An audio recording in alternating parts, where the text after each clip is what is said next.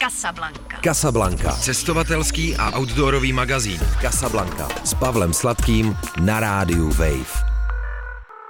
Začíná Casablanca, cestovatelský a outdoorový magazín Rádia Wave. Vítá vás Pavel Sladký. Dneska zdravím jak ty, kteří jsou tady na festivalu kolem světa, přímo s námi v sále, tak ty, kdo posloucháte buď na vlnách Rádia Wave v podcastových aplikacích nebo kdekoliv jste na to zvyklí.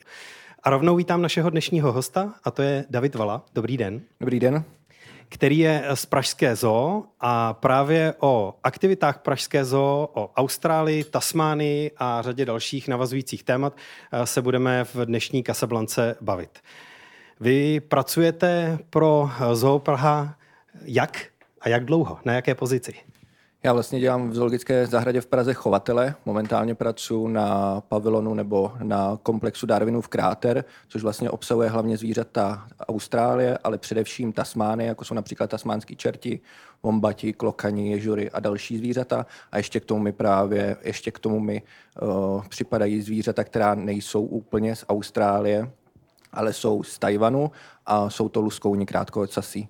A v zoologické zahradě v Praze vlastně momentálně pracuji 13. rokem, přičemž ještě před tím čtyři roky jsem ten obor studoval chovatele cizokrajných zvířat, takže ty čtyři roky už jsem do té zoologické zahrady chodil na praxi, takže od té doby, od roku 2010 o, pracuji tam. A co vás teda přivedlo zrovna k zájmu o tuhle geografickou oblast nebo o tahle zvířata a potom k tomu studiu a tím pádem i k práci pro zoo? Tak ono vlastně to začalo um, už, o, dá se říct, v dětství, když jsem hodně se věnoval zvířatům.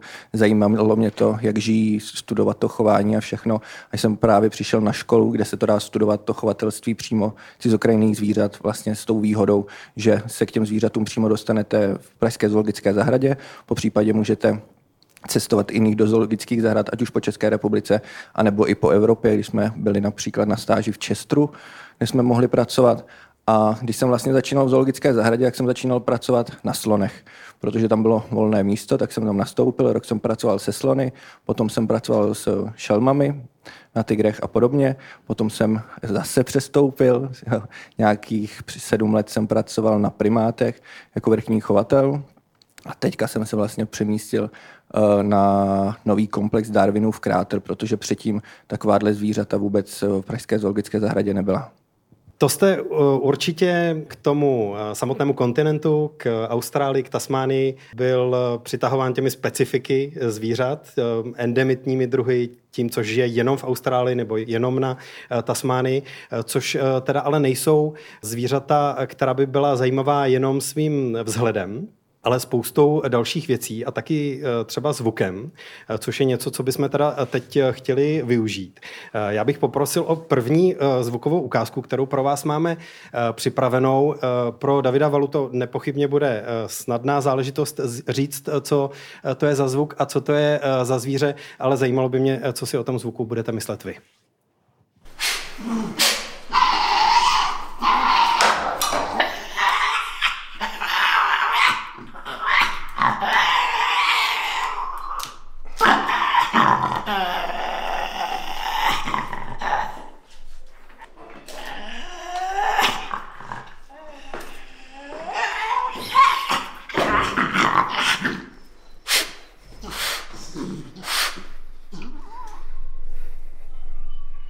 Tak to zvíře samozřejmě může být buď v posledním tažení, eh, nebo ve velmi špatné náladě, anebo eh, to může být ďábel medvědovitý.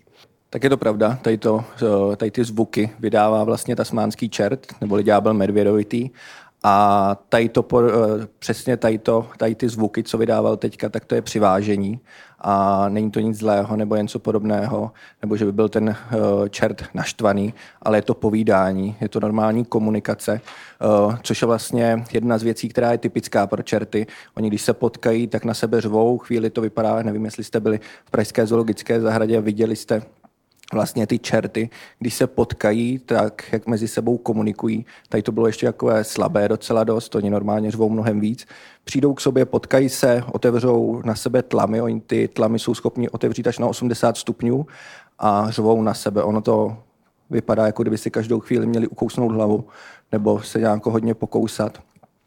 protože oni při tom řvaní se dotýkají i čumákama, čelistma spodníma, opravdu je to tam hodně takové vypjaté, se dá říct, ale opravdu je to jenom povídání, komunikace. My to máme spojené pravděpodobně s vrčením u psa, protože to je pro nás eh, známka nebezpečí, nějaká indikace předtím, než bude útok a to o, je pro nás tedy, dá se říct, o, spojené s tím s tady tou komunikací. U nich to tak není. Oni se takhle potkají, řvou na sebe, potom najednou začnou zývat, nebo si lehnou vedle sebe, začnou si olizovat čumáky, nebo se prostě otočí a jdou pryč. Strašně těžko se na to zvyká. Já když jsem začínal vlastně pracovat s čertama, když k nám přijeli 3. prosince 2019, tak my jsme předtím byli i na stáži samozřejmě, protože se čerty musíte naučit chytat a manipulovat s nimi. Je to důležité jak kvůli veterinární péči, tak kvůli tomu, aby jsme byli schopni zvážit nebo něco podobného, což se dělá jednou za týden za 14 dní. Dělá se to tím způsobem, že přijdete, otevřete bednu s čertem, nebo s čerty, když jich tam je víc. Uh, oni na vás takhle povídají, potom se je musíte chytit za ocas, zvednete je do vzduchu a podkládáte levou ruku, kdy vlastně palec a prostředníček jdou pod přední končetiny, ukazováček jde pod líce a když toho čerta zvednete do vzduchu, tak on vám vypne, tady to byly zvuky zrovna z té manipulace. A to, jak potom tak jako jenom bubla, tak to už je zrelaxovaný, on se vám svěsí, v tu chvíli můžete vlastně, v tu chvíli můžete toho čerta zvážit, nebo zvážíte se s ním, můžete zkontrolovat vák, dá se udělat nějaká lehká veterina, že můžete ošetřit nějakou ránu nebo něco podobného. Potom toho čerta dáte na zem, on na vás začne zase takhle křičet, povídat a otočí se a půjde pryč. Je to to samé, jako když potká jiného čerta a když jste třeba s nimi ve výběhu a ten čert proti vám takhle jde s tou otevřenou tlamou, tak se mu nastavuje třeba chodidlo, podrážka, protože to napodobuje otevřenou tlamu toho čerta, on k vám přijde, bude vám na tu botu řvát, potom se otočí a půjde pryč. Funguje to, akorát to musíte věřit a vydržet chvíli stát na jedné noze. Ale těžko, eh, těžko se na to zvyká opravdu. Mně samotnému trvalo tři až čtyři měsíce, než jsem přestal z toho boxu utíkat, když se mi za lejtkama ozval tady ten řev nebo něco podobného, jak jsem byl schopný to hrazení vždycky přeskočit, protože ve mně vždycky hrklo, jak je první to spojení s tím psem, s tím vrčením, ale není to tak, jsou to hodná zvířata nebo zvířata s dobrou povahou, i když se to tak nezdá, protože oni mají několik zvláštností, zajímavostí a vlastností a je toho tam hodně u nich. Já jsem rád, že mluvíte o těch začátcích a o těch prvních zkušenostech, protože já když si tohle představím, že bych se měl s takovýmhle zvířetem naučit pracovat, tak eh, a to, tohle nějak bych si prošel eh, poprvé, tak bych potom asi šel fakt na panáka teda. My jsme eh, vlastně, vždycky musíte jet na tu stáž nebo naučit se s těma zvířatama pracovat, než k vám přijedou. U těch čertů je to hodně důležité, protože oni se v Evropě skoro nechovají, jsou to velice zácná zvířata. My jako Pražská zoo jsme jako druhá v Evropě dostala tato zvířata přímo z Tasmánie. První byla Kodaň, kde jsme se to samozřejmě byli učit. A my, když jsme tam přijeli s kolegou Pavlem Brandlem, tak hnedka nás chovatel vzal k těm čertům do zázemí, oni tam v tu dobu měli asi 16. On, pro něho to bylo úplně běžná rutinní věc, jakou se dá říci, že dneska pro nás. Ale přišel, otevřel ten box, otevřel tu bednu, před tu bednu si kleknul, dal ruku před čerta, před tu otevřenou tlamu asi na 15-20 cm. Ten čert mu řval na tu ruku a on mezi tím druhou rukou pravou hledal, jak toho zvíře chytne, aby ho zvednul. Zvednul, zmanipuloval, ukázal nám všechno. Potom čerta pustil a my, když jsme to viděli vlastně, tak jsem říkal, že s těma čertama v životě pracovat nebudu, že to vzdávám, že to není vůbec dobrý. A ještě jsme si vlastně střihli, kdo bude první chytat čerta. Naštěstí jsem to nevyhrál, šel kolega první, takže jsem zjistil, že to opravdu jde. A za den jsme třeba chytli šest čertů každý, a potom jsme je krmili taky. Oni tam mají jeden takový velký výběh, kde jí měli šest dohromady, tak nám chovatel dal do ruky půlku králíka a říkal, budete krmit a budete to dělat takhle, takhle, takhle. A je to zvláštní pocit jít k takovýmhle zvířatům, když je neznáte, nemáte je nakoukaný, moc se o nich neví, tak jít rovnou jako takhle je nakrmit do výběhu, ještě když to jsou cizí zvířata, ale je pravda, že oni jsou vlastně jsou hodní. I když máme my třeba večerní krmení, anebo je chodíme krmit, my krmíme vlastně z ruky, protože za prvý napodobujete dalšího čerta, oni jsou v přírodě samotáři, ale scházejí se u krmení, takže když jdete do toho výběhu a taháte se s nimi o tu mršinu, tak napodobujete dalšího čerta. V tu chvíli ty zvířata máte na kousek od sebe, takže se můžete podívat, jestli nejsou někde kousnutý nebo něco podobného. Můžete to zkontrolovat, v tu chvíli to zvíře můžete i nabrat do ruky a udělat tu manipulaci s ním, co potřebujete, udělat náběr na tu ruku a máte je tak vlastně pod kontrolou a ty zvířata jsou od vás na 20 cm, opravdu držíte třeba to králíka nebo slepici a ty tlamy jsou 15-20 cm od vás. Ještě když se sejdou všichni čerti, tak mezi tím na sebe řvou do toho, tak různě povídají, ale nikdy se nestalo, že by zautočili proti nám nebo že by šli pro, po té ruce. Oni jsou vlastně i na to, že mají uh, poměru k tělu, mají největší síť ze savců, tak jsou hm, hodní, nebo jako dávají pozor, že dokážou být i hodně citliví, že když jim dáváme kousky masa, když potřebujeme ty zvířata dokrmit jednotlivě, tak to jsou proužky, které mají 2-3 cm, protože kdybyste jim dali něco většího, tak oni se hnedka seběhnou, budou na sebe řvát a vy potřebujete nakrmit jenom jedno zvíře, které máte ve skupině. Tak si ho zavoláte, on k vám přijde na schod a dokud si toho nevšimnou ostatní, tak mu dáváte přímo do tlamy vlastně tady ty kousky. Nikdy se nestalo, že by po nás chmátli nebo něco podobného. Vždycky si to opatrně berou a dokážou vlastně i v té tlamě přenést ptačí vajíčko, u nás lepičí, ale Eh, v přírodě normálně jsou schopni vybírat ptačí hnízda a přenést to vejce, aniž by ho rozbili. Protože oni mají takovou tu povahu, že když něco najdou, tak je to pro ně jenom, mají z toho strašnou radost a chtějí si to odníst do hnízda nebo si to rychle sežrat a hlavně nepotkat jinýho čerta. Oni se neradi dělají a podobně. Takže když najdou nějaké to ptačí vajíčko, tak oni si ho vezmou, odnesou si ho 100-200 metrů od hnízda, tam si ho rozbijou a sežerou protože je to pro ně také výhodné. Kdyby oni to sežrali v tom hnízdě, tak oni zavonějí tím a čerti všeobecně mají velice dobře vyvinutý čich. Oni jsou schopni cítit až na kilometr. A kdyby k tomu hnízdu přišel jiný čer, který bude silnější, tak o to hnízdo celé přijde. A když se odnese to vajíčko jinam, tak on ví, kde to hnízdo je a přijde no, to jedno vajíčko a pro zbytek si může dojít. Takže oni jsou takhle jako zvláštní. Posloucháte Casablanku, cestovatelský a outdoorový magazín Radia Wave. Naším dnešním hostem je David Vala a bavíme se o tom, jaký je život ošetřovatele, nejenom teda, ale zatím jsme se hodně bavili o ďáblech medvědovitých, o tom, jak to člověka i mění, když pracuje s čerty. Kdy a kde jste byl v Austrálii? Já jsem byl vlastně v Austrálii v roce 2017 poprvé a naposled se dá říct vlastně zatím. Uh, my jsme cestovali uh, do Adelaide, jsme letěli, tam teď jsme uh, vlastně cestovali dál a to do Port Augusty, byli jsme tam měsíc, nebo celkově na tom hm, jsme byli měsíc, o tam teď jsme cestovali ještě do Kornu, potom jsme se vraceli do Adelaide, objížděli jsme ty národní parky, hledali zvířata, jsme se snažili najít jsme tam byli vlastně čtyři kolegové z Pražské zoologické zahrady.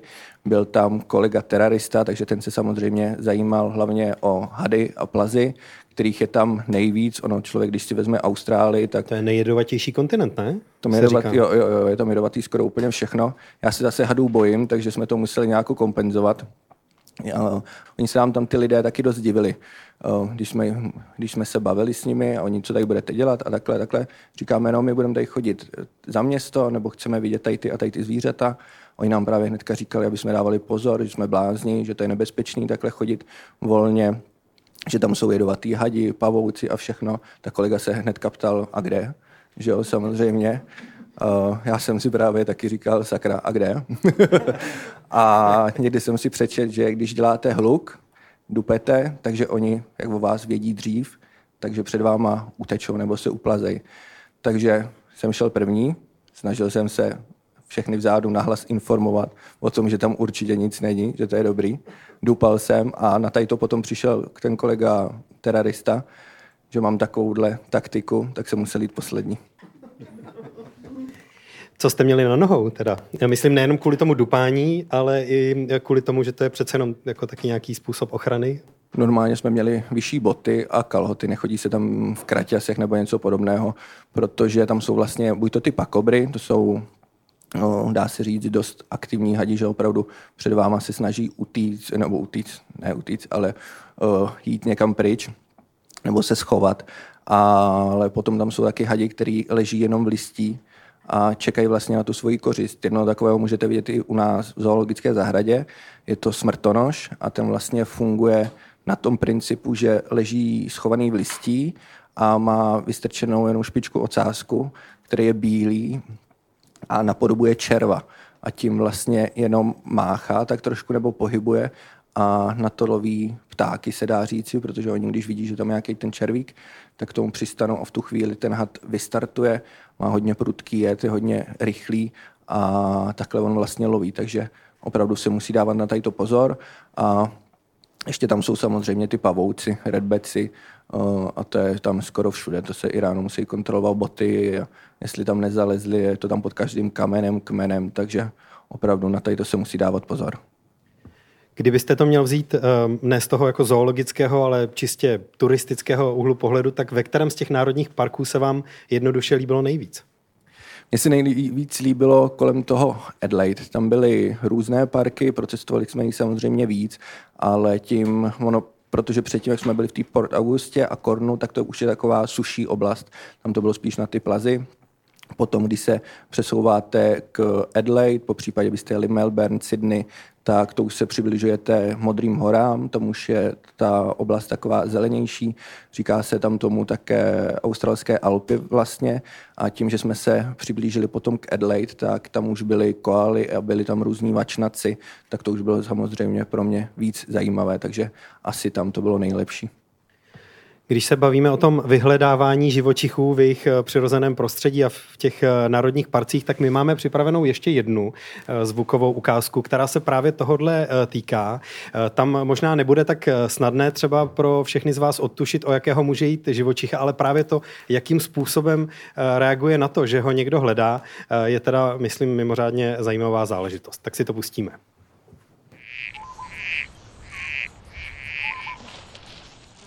Hey, Frog! Hey, Frog!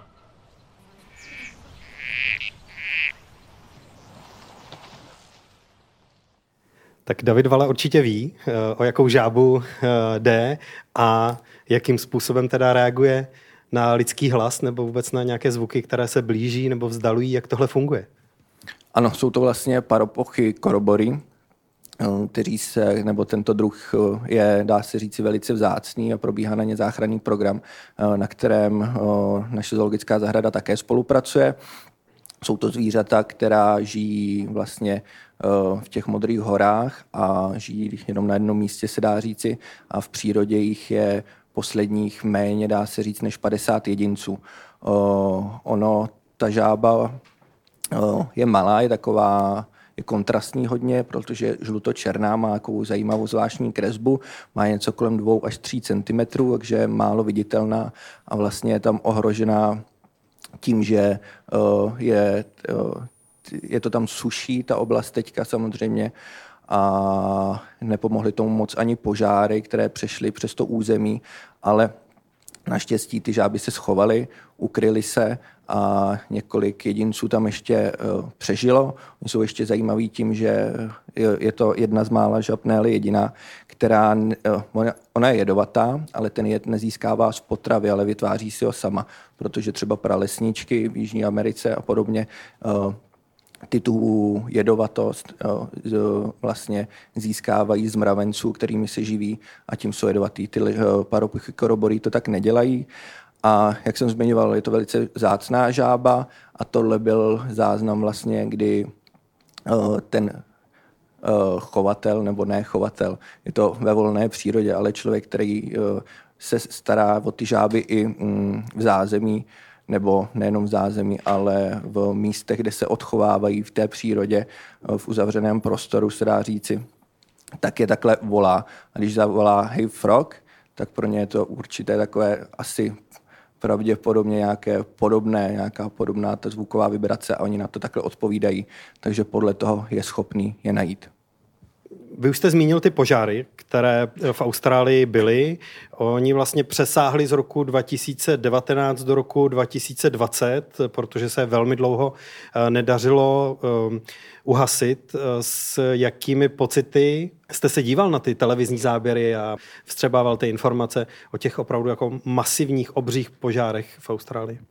Tak je to taková bezmoc. Vidíte, že to tam nějakým způsobem je rozjeté, kolik prostoru to ničí, kolik té přírody, kolik té fauny, protože se udávalo, že ten požár vlastně zabil až skoro miliardu zvířat na té Austrálii, ať už to byly klokani nebo koály na který vlastně šla hlavní část nebo ta první část z té sbírky, kterou jsme organizovali, když jsme vybírali tady, kde se vybral vlastně přes 23 milionů korun, což se rozdělovalo potom, ať už na jednotlivé projekty do Austrálie, tak eh, ten začátek hlavně na rekonvalescenci těch popálených zvířat, což byly hlavně koaly, i se do Austrálie odjelo, aby, se, aby kolegyně tam eh, nějakou dobu spolupracovala v zoologické zahradě eh, s těmi chovateli, pomáhali jim v těch záchranných střediskách je ošetřovat a podobně, ale nedá se s tím opravdu nic dělat jiného, než se to snažit nějakým způsobem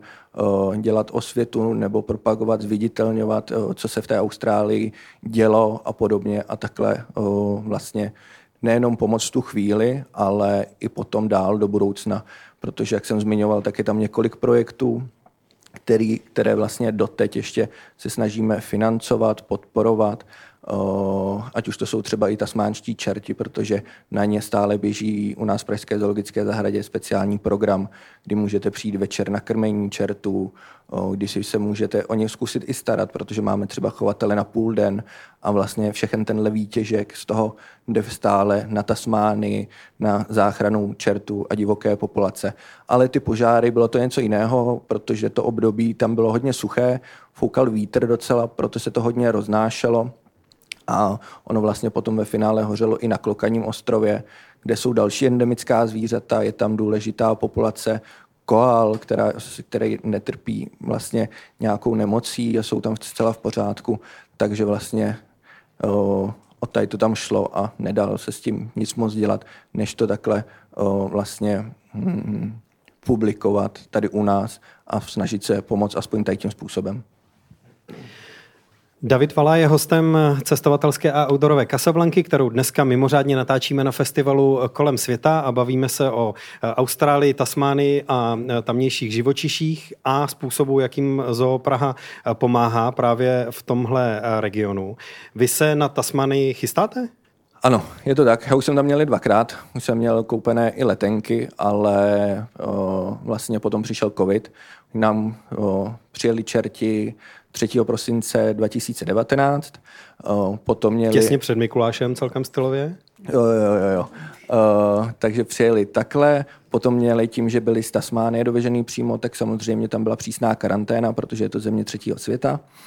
A potom byl leden, my jsme dostavovali kráter, nebo připravoval se na otevření a do toho potom přišel covid, covidová situace, uh, všechno se vlastně zavřelo, se dá říci. Proto tam byl chvilku i pro ty čerty to bylo takové nestandardní. Oni byli celou dobu zvyklí uh, na mě, že tam jsem s nima každý den vlastně víceméně, protože se ještě řešilo, jestli náhodou ty zvířata od nás ten covid nemůžou chytit, takže jsme tam měli opravdu na nějaké směny, když jsme se střídali jenom dva, tři chovatele, protože jsme nevěděli, jak to bude fungovat nebo nepůjde, aby jsme ty zvířata náhodou neohrozili. Takže to o, jsem neodcestoval, Potom, když už u nás se covidová situace blížila ke konci, nebo zdálo se, tak jsem to zkusil koupit ještě jednou ty letenky s tím, že za půl roku už to bude určitě vyřešené a že všechno bude v pořádku. U nás to víceméně vyřešené bylo, ale Austrálie jako taková a Tasmánie určitě víte, že měli ty podmínky extrémně přísné a táhlo se to tam docela dlouho, ty ať už různé restrikce, anebo vůbec povolení k vycestování tam a oni ty hranice se uvolnili, myslím, až letos v únoru na začátku roku. Ale do toho zase přijeli ještě jiná zvířata, jak jsem zmiňoval, luskouni, takže to, tam byla zase karanténa, zase jsme se s těma zvířatama poznávali, takže ještě nebyla příležitost nebo jako dostatečné množství času na to tam vycestovat. Ale určitě se tam chystám, protože Austrálie je úžasná země, jsou tam úžasný, úžasná zvířata i velice milí lidé tam si člověk mi přijde, připadá jak v jiném světě, už když vystoupí uh, z toho letadla, jde z letiště, jak jsou všude ty papoušci, odcestujete kousek za město, obrovská stáda klokanů, je to prostě něco neuvěřitelného. A Tasmánie je úplně, tam se říká, že je to takový druhý Nový Zéland. Je tam krásná příroda, je to vlastně, o, ono se to nezdá, ale ta Tasmánie je velká asi jako Česká republika, akorát tam žije o, něco kolem půl milionu obyvatel. A hlavně je to soustředěné v Hobartu a jinak zbytek je vlastně, dá se říct, čistá příroda. Je tam i ten Darwinův kráter, kterou my máme, který, který my máme napodobený u nás v Pražské zoologické zahradě. Je tam Marin ostrov, který je vlastně na o, východě, se dá říci, té Tasmánie, kde se vypouští čerti kvůli tomu, že to je mm, ostrov a je tam, dá se tam, když tam vypustíte zdravé čerty, nebo je to taková záchraná, záchranný projekt, jo, vypouštění té jo, zdravé populace, aby se mezi ně nedostala ta rakovina, kterou ty čerti trpí na té Tasmány, tak to je taky takový velice zvláštní ostrov. Pro ně je typický, typické, že když tam přijíždíte, jak tam jsou takové velké pískovcové stěny, a to je pro ně hodně typické. Ale i když je to, aby jsem se dostal ještě do finále, i když je to vlastně takové nezvyklé, nebo se to nezdá, že ta Tasmánie leží u Austrálie, tak ona je, ona je skoro ve stejném pásu jako Česká republika. Hodně návštěvníků, když přijde k nám do zoo, do Darwinova kráteru, tak říkají, my nevidíme čerty, my nevidíme vombata, a když přijdou třeba přes léto, přes sezónu, a se jim vždycky říkáme, že oni jsou z té Tasmánie a že nemají rádi vysoké teploty. A jak to, že nemají rádi vysoké teploty, když je to o Austrálie? Ale právě je to, že za prvé ty zvířata mají problémy s termoregulací, takže vylezají hlavně v noci, aby eh, mohli fungovat pásce, ať už vombati, anebo vyhledávají ty mršiny, čerti, což je vlastně ohrožuje, protože nejvíc mršin je u silnic a oni jsou noční a černí, takže eh, je velice často srazí auto. Ale na Tasmánii mají normální zimu, jako my máme tady. Akorát je to prohozené, že oni to mají v našem létě a na Vánoce, na štědrý den třeba grillujou venku, mají barbecue party a takhle mají Vánoce. Ale normálně tam padá sníh, teďka je tam kolegyně ještě z Plzeňské zoologické zahrady s kolegou z Jihlavy a ty právě psali, že byli eh, v Národním parku, že ho museli opustit, protože tam eh, bylo, byla hlášená výstraha na silné chumelení. V Hobartu na Tasmánii taky je dokonce malá česká komunita, eh, tak eh, já můžu jenom odkázat na to, že i s některými eh, jejími členy jsme před časem vysílali Casablanku o životě v Hobartu a na Tasmánii. A mě by teď zajímalo, jak velký fach idiot jako zoolog jste, když cestujete.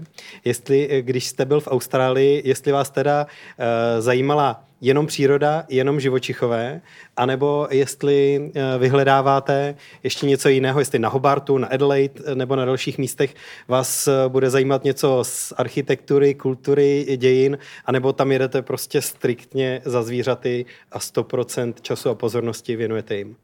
No, tak my jsme jeli jenom za zvířaty. Uh, vůbec jsme se... Takže fach idiot. Snažili jsme se v těch městech vůbec nezdržovat, anebo na okrajích opravdu, kde jsou ty různé parky a podobně.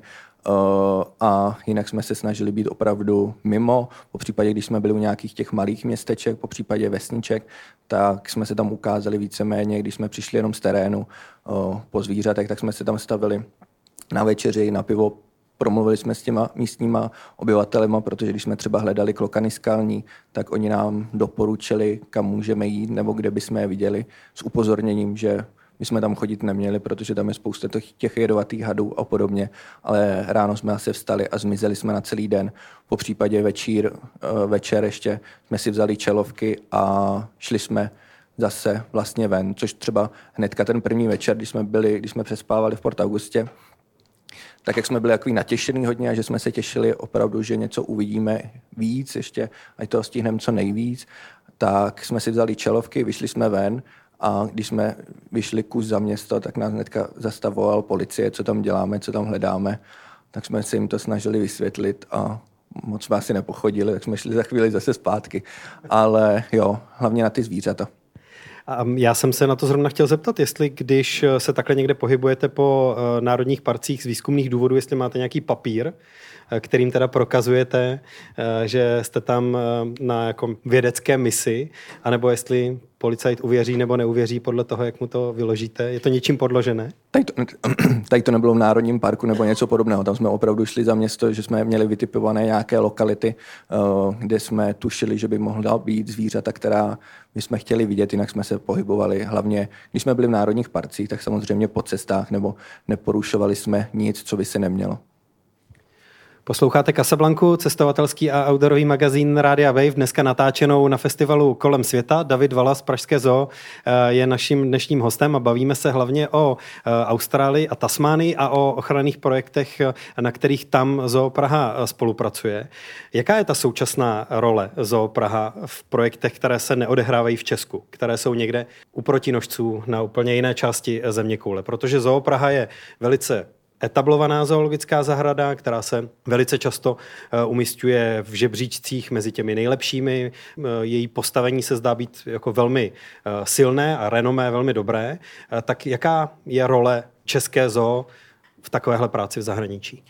Tak ta role je velice významná. Jak jste zmiňoval, tak Pražská zoologická zahrada se celkově na světě řadí mezi špičky, mezi jedny z nejlepších vůbec a jsou s tím samozřejmě svázané nebo spojené i různé in situ projekty, ať už je to návrat divokých koní, koní Převalského do Mongolska, kde už bylo podniknuto devět vlastně těch transportů a dá se říct, že Pražská zoologická zahrada zachránila tento druh v Mongolsku, protože už se tam rodí několikátá generace. Eh, ta oblast tom Gobi B už je těmi koňmi, dá se říci, dosti osídlená a ta populace už tam začíná žít svým vlastním životem, ať už se množí a podobně. Nebo třeba je to projekt v Africe, toulavý autobus, Uh, a je těch projektů spoustu po, po celém světě. autobus je v Kamerunu?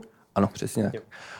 Takže je to po celém světě. Když vemu tu Austrálii, tak ono ještě vlastně před těmi požáry jsme uh, spolupracovali na projektu Save Tasman and Devils uh, na podporu tasmánských čertů, což bylo vlastně, že uh, jsme uh, podporovali program na uh, na Maríně ostrově, ať už to bylo různé vybavení pro, uh, lidé, pro lidi, kteří tam pracují, což je třeba ten David Chap, který nám přivez, což je vedoucí ambasador programu pro tasmánské čerty, který i s čertama přijel k nám do Pražské zoologické zahrady, tak různé fotopasti a podobně, aby se jim tam lépe s tím pracovalo. S tím, že byly ty požáry velké, tak jak jsem zmiňoval, tak většina těch peněz nebo velká nějaká část těch peněz šla na první pomoc zvířatům po, po, po páleninách, ale samozřejmě s tím se rozjeli i další projekty, ať už je to na ty paropuchy Koroborí nebo na Klokaní ostrov, kde se třeba i sponzorují jednotlivé projekty kupovalo se vybavení, eh, kdyby tam zasáhly požáry nebo něco podobného, tak aby eh, s tím mohli nějakým způsobem pracovat. Dělal se projekt nebo podporuje se projekt na vakoplchy, což je také velice vzácné zvíře. Je to zvíře, kterých je v přírodě ně, něco kolem posledních 2,5 tisíce kusů. Žijí taky, také v Modrých horách v té Austrálii. Teďka se budou vlastně uh, ještě vypouštět v trochu jiné oblasti. Budou se z těch vysokých poloh stěhovat do nižší, kde před několika uh, tisíci lety žili, což bylo dokázané. A uh, teďka jsou ohrožený tím, že tam mizí to jejich přirozené prostředí. Potom samozřejmě tím, že se tam budují sjezdovky, nějaké centra lyžařská a podobně a ty zvířata jsou ohroženy tím, že by mohly běhat přes ty silnice, budou zase přejet nebo něco podobného, tak se jim tam budují tak, takové v uvozovkách se dá říct, nebo je to nazývané tunely lásky, kde pod silnicí je tunel, aby tam ty zvířata za sebou, ty samci mohli zabíhat za těma samičkama a podobně. Potom to jsou vakomyši na, na Klokaním ostrově, tam zase tím, jak zasáhly ty požáry, eh, tak spálili hodně vegetace. A ty mm, vakomyši žijí jenom v, určitý, v určité té vegetaci. A tím, že přebíhají mezi těmi ostrůvky, tak tím jsou hodně vidět a může tam olovit třeba například kočka nebo liška, což jsou vlastně invazivní druhy, kteří tam jsou dovlečení, takže zase tam se jim dělají tunely, aby z těch jednotlivých uh, oblastí si mohli přebíhat bezpečně, nic se jim nestalo a takovéhle věc, věci různé. záchrana jednotlivých druhů to je jedna věc, záchrana toho přirozeného prostředí, eh, ve kterém ti živočichové žijí, to je druhá věc, ať už je třeba ohrožené jednou zemědělstvím, jindy nějakými rekreačními eh, činnostmi, jako byly ty zmiňované sjezdovky, ale pak jsou ty globální otázky, především jako záchrany planety v době klimatické změny. Jakou v tomhle mají nebo chtějí zoologické zahrady hrát eh, roli, protože zdá se, že prognozy jsou takové, že zachraňovat jednotlivé druhy má minimální smysl eh, v případě, že se nerozhodneme něco udělat s tím celkem. Tam je to samozřejmě eh, takové trochu složitější, ale jedna z hlavních funkcí zoologických zahrad je taky osvětová činnost a informovat lidi, po případě děti, o tom, jak co funguje, nefunguje. Ať už, když to vezmeme na toulavý autobus do Afriky, tak tam je to v tom smyslu, že ty děti jezdí přímo za těmi gorilami do jednotlivých stanic nebo do stanice a tam, když to zjednoduším, tak se učí, že gorila není k jídlu a tím pádem, aby oni už Potom, když přijedou z takovéhle akce, tak už doma můžou říct, že ty zvířata poznali mnohem víc, že se o nich mnohem víc dozvěděli a tím pádem ty rodiče třeba nebo obecně tu osvětovou činnost rozšiřují dál o tom, co je správné a co není správné. Samozřejmě, když to vezmu tak je tady to asi jedna z nejdůležitějších činností. Proto i když přijdete k nám do Pražské zoologické zahrady, anebo jenom tady, když máme stánek eh, za Zoo Praha, tak se tam dozvíte spoustu zajímavých věcí a o tom, co ty zvířata potřebují, co je v přírodě ohrožuje. A tady to je vlastně jedna z hlavních nebo nejdůležitějších činností, ta osvětová činnost eh, pro návštěvníky nebo celkově pro všechny. Já bych měl ještě spoustu otázek na Davida Valu, ale chci dát eh, prostor taky vašim otázkám. Tak jestli uh, někdo otázku máte, tak prosím zvedněte ruku nebo dejte nějak uh, jinak signál a my se s vámi podělíme o mikrofon, aby jsme i tu otázku měli případně nahranou. Já bych měl dvě otázky. Ta první se týká ďáblů a to, jak se nebo jestli se daří uh, řešit nějak ta choroba, která je tam decimuje a ta druhá otázka je trošku úsměvnější, týká se vačnaců. A to, když taková například klokánice má ty klokáňata v té své kapse a oni tam mají jakési ty své potřeby, tak jak se řeší úklid v té kapse. Já začnu u klokanu, ten úklid, já řeším akorát ve výběhu v kapse ne. To řeší samozřejmě ta samice, protože, jak jste zmiňoval, tak jsou to, nebo jak jsme říkali, tak to jsou vačnaci. Eh, u těch klokanů se to mládě rodí, nebo u všech těch vačnatů jsou velice brzo, po krátké březosti. Ta březost bývá něco kolem 28 až 35 dní. To mládě, když se narodí, tak je v embryonálním stavu je holé, slepé, má vyvinuté pouze horní končetiny, na kterých má drábky, pomocí kterých se dostane do vaku. Tam se napojí na mléčný struk, ten mu v tlamě zduří a to mládě se tam vyvíjí nějakých 6-7 měsíců, než začne vykukovat. Samozřejmě, eh, jak přijímá potravu, tak i kálí a ta samice si ten vak čistí sama. Díky tomu poznáte, eh, dá se říct, po porodu, eh, že ten vak je aktivní, protože ta samice to začne čistit. A i když není ještě na tom vaku vidět, že by tam to mládě bylo, protože když vemu klokana obrovského třeba, který, kde má samec v dospělosti 50 kg, tak při narození uh, má, je velký asi jako fazole. Ten porod tam nejsme schopni vysledovat, takže u klokanu se ani nepočítá datum narození, ale datum vykouknutí z vaku. Takže to. A právě když tam to mládě je, tak to hezky na tom vaku poznáte, protože ty samice, jak mají světlé břicho nebo bílé, tak oni, když ten vak čistí, tak do toho strkají hlavu a na tom bílém břichu je takový žlutý puntík nebo takové žluté kolečko. Takže podle toho to zjistíte, že ten vak čistí a tím pádem je vak aktivní. Ono tam je u nich ještě vlastně zajímavé to, že ono se dá říct, že ten vak je aktivní furt stále, protože klokaní samice dokáží odchovávat až tři generace najednou, což znamená, že když máte ve skupině samici, tam může mít dceru, která už má ve vaku své vlastní mládě, ale ještě k té matce chodí pít mateřské mléko do vaku. Ona už tam může mít další mládě, které začíná vykukovat a v tu dobu je dost pravděpodobné, že ta samice už je zase březí, anebo je v tom, mládě další, nebo je v tom vaku další mládě, které je v embryonálním stavu. Začíná tam ten jeho vývoj A ten vak je na to i přizpůsobený. Tam jsou čtyři mléčné struky, ale jednou z tou největších zajímavostí je asi to, že ta samice dokáže do každého toho struku pouštět trochu jiné složení mléka. Takže ve finále to je tak, že mládě v embryonálním stavu má výživnější mléko než to mládě, které přijímá potravu samostatně a do toho vaku se chodí už jenom napít. Ale ta samice to furt čistí. A já jsem jenom eh, chtěl, než se třeba začne odpovídat na tu druhou část té otázky, eh, že je skvělé, když si takhle chlapi povídají o porodech eh, klokanů, ale super, super. Pokračujte, prosím. A u těch čertů ta rakovina hlavy a krku, on se to nazývá KDFTD, tam je to takové komplikované, protože ta nemoc je známá nebo popisovaná od roku 1996 za tu dobu zničila 80% populace čertů na Tasmány. V některých oblastech se uvádí, že zničila až 95% Momentálně tam je něco kolem 12 tisíc, přičemž se počítá, že minimálně 20% tou rakovinou trpí. Tam je velký problém ten přenos, protože ono se to přenáší kousnutím. Když nemocný čert kousne zdravého, tak ho okamžitě nakazí a ten čert do půl roku umírá. Umírá hlady Eh, protože mu v oblasti hlavy a krku narostou obrovské boláky, on se přesto není schopný nažrat. Ta rakovina je natolik silná, že dokáže rozpouštět vlastně i kosti. A je s tím velký problém tedy. A eh, řeší se to vakcínou, která se eh, vyrábí, nebo výzkum probíhá na univerzitě v Hobartu.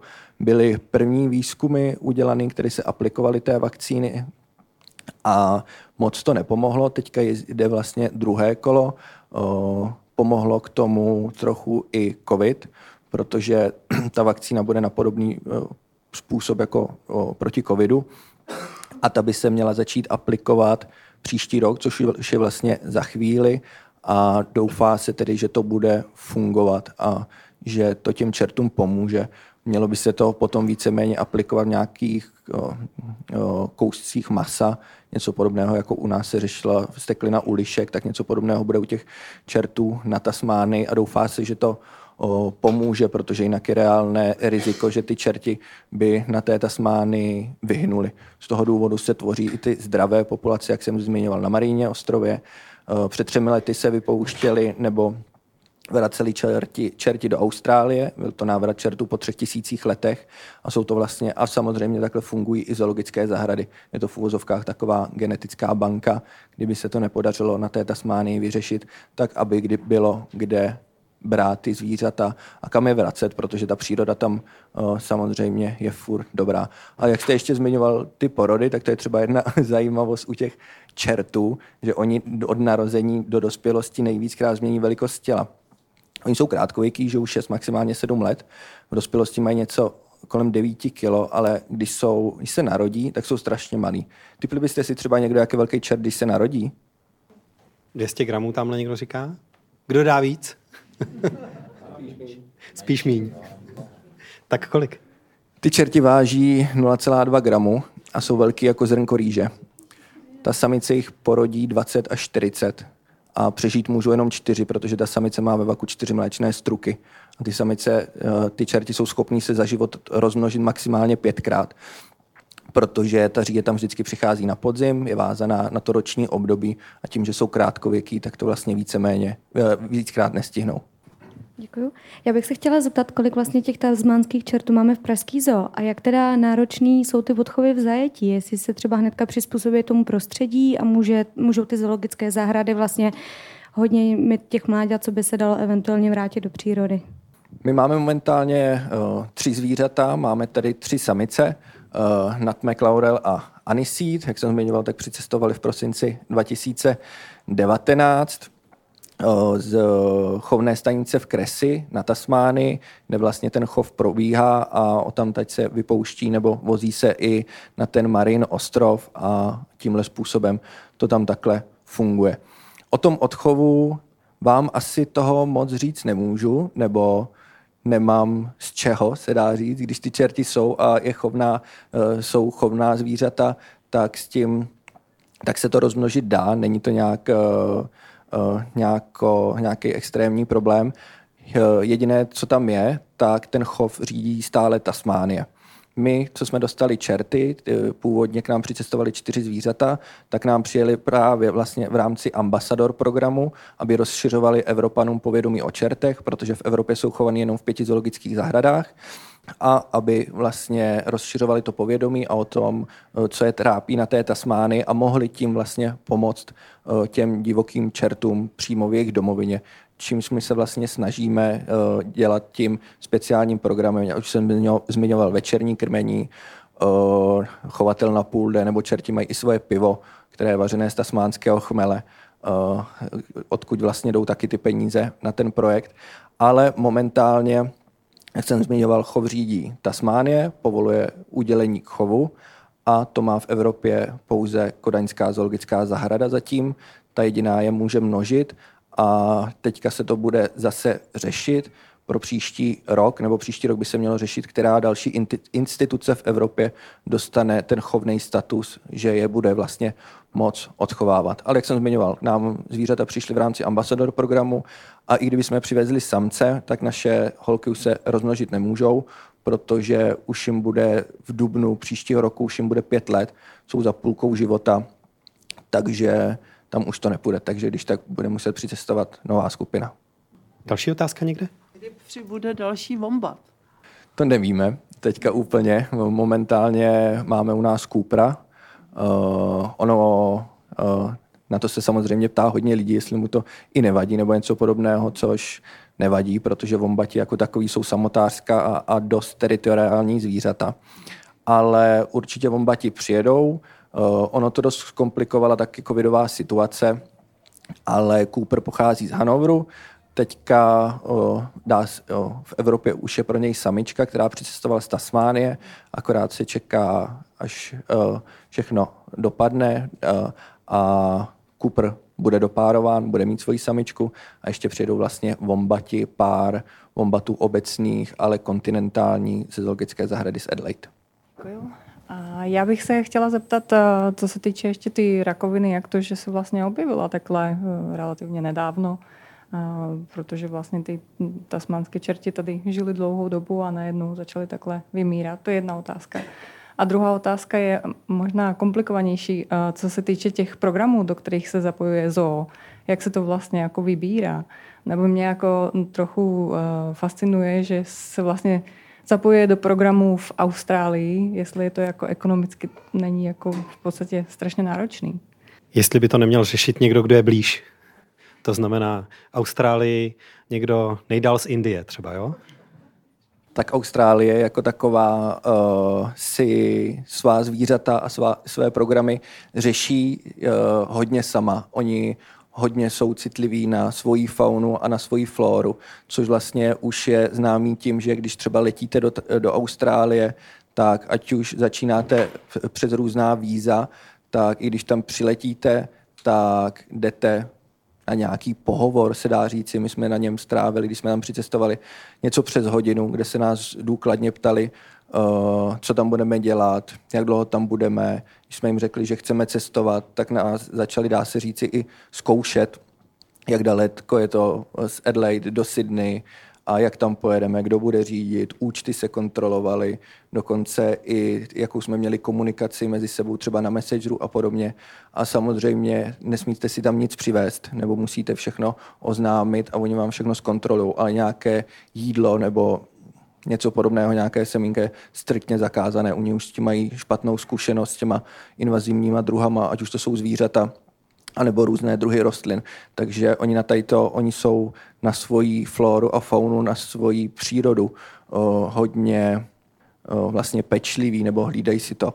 I když si to vezmete, tak v zoologických zahradách na to, kolik žije druhů zvířat v Austrálii, tak jich není tolik chovaných v zoologických zahradách po Evropě nebo celkově po světě. Když si vezmete bandikuty, ptakopisky, tady to, to není. Takže oni uh, si tam ty zvířata hodně schraňují, dělají si ty projekty, dělají si je dobře, vypouští si to samozřejmě a podporují ty populace jejich, ale samozřejmě, když přijde nějaký takovýhle velký problém, jako je požár, uh, kde jsou ty škody obrovské, tak už je jasné, že si s tím nemůžou vystačit sami. Zase, uh, takže takhle se jim pomáhá a potom v konzultaci s nimi se vybírají projekty, které jsou, nebo projekty, nebo zvířata, které jsou, která jsou nejvíc ohrožená, které nejvíc potřebují pomoc a podle toho se ty peníze samozřejmě rozdělují a takhle to pracuje. Zase na oplátku, když, byla, když byl tady covid a měli jsme zavřenou Pražskou zoologickou zahradu velice dlouho, tak zase v Austrálii v zoologických zahradách dělali různé projekty a dá se říci takové trhy chovatele, kde vybírali mezi sebou peníze, které nám potom poslali taky na pomoc. Takže je to vlastně, dá se říct, taková kolegialita nebo o, vzájemná pomoc. Když někdo o, něčím trpí, tak samozřejmě se snaží mu pomoct a hledá se ten nejlepší o, možný způsob, jak to jde. A ta první otázka? Kde se vzala ta rakovina? Jo, tam je to uh, taky takový komplikovaný. Ono, uh, ty čerti vlastně, jak jsem zmiňoval, tak uh, jsou mrchožrouti, což vlastně um, pro tu populaci není úplně dobré. Je to jedna také z věcí, která je uh, uh, ničí, protože jsou noční, uh, nejvíc mršiny u silnic, nejsou vidět, čerti jsou velice často sražený. V minulosti trpěli na neznalost uh, těch místních obyvatelů, a na tom, na té jejich biologii, etologii, jak se chovají, že to jsou mrchožrouti. Protože, jak jsem zmiňoval, oni jsou samotáři a scházejí se akorát u těch mršin, kde se jich může těch čertů sejít třeba 20, 30, kde se sejdou, řvou na sebe, komunikují, žerou tu mršinu a takhle je viděli ty zemědělci a mysleli si, že jim třeba tu ovci nebo něco podobného strhli zabili a žerou. Takže oni se dlouhou dobu se čerti likvidovali než, eh, a stříleli jako v uvozovkách škodná, než se začali chránit australskou a tasmánskou vládou. Tím, že se tady to dělo, tak ta populace čertů šla na velice nízkou hranici a ty zvířata se pářily mezi sebou a vzniklo to tam, dá se říct, takovou genetickou chybou. Popisuje se to u jednoho zvířete a tím pádem eh, to takhle vzniklo a takhle se to začalo rozšiřovat. A tím, že se to přenáší kousnutím, tak je to velký problém, protože oni ty zvířata, jak jsem na začátku zmiňoval, jsou hodná. Eh, není to nějaký extrém, že by byl nějaký zlý nebo něco podobného. Ale u těch mršin když se ty zvířata úplně neznají, tak když povídají nebo mezi sebou komunikují, tak se může stát, že se kousnou nebo škrámnou, ale nestává se to tak často, nebo my s tím třeba u nás eh, v Praze nemáme nějaký velké zkušenosti, i když jsou furt spolu, jak ukrmení a takhle, takže bychom měli zvířata pokousená, to se u nás víceméně neděje. Ale v té přírodě se to může stát, anebo v období říjí, který tam jsou dost agresivní, že si ta samice vybere samce, odtáhne si ho do nory, tam se s ním pár dní páří a o, tam vlastně jsou ty přenosy a může se to takhle přenést. Takže ale vzniklo to pravděpodobně genetickou chybou. Hostem Casablanky cestovatelského magazínu Radio Wave byl David Vala. Děkujeme moc. Já děkuji.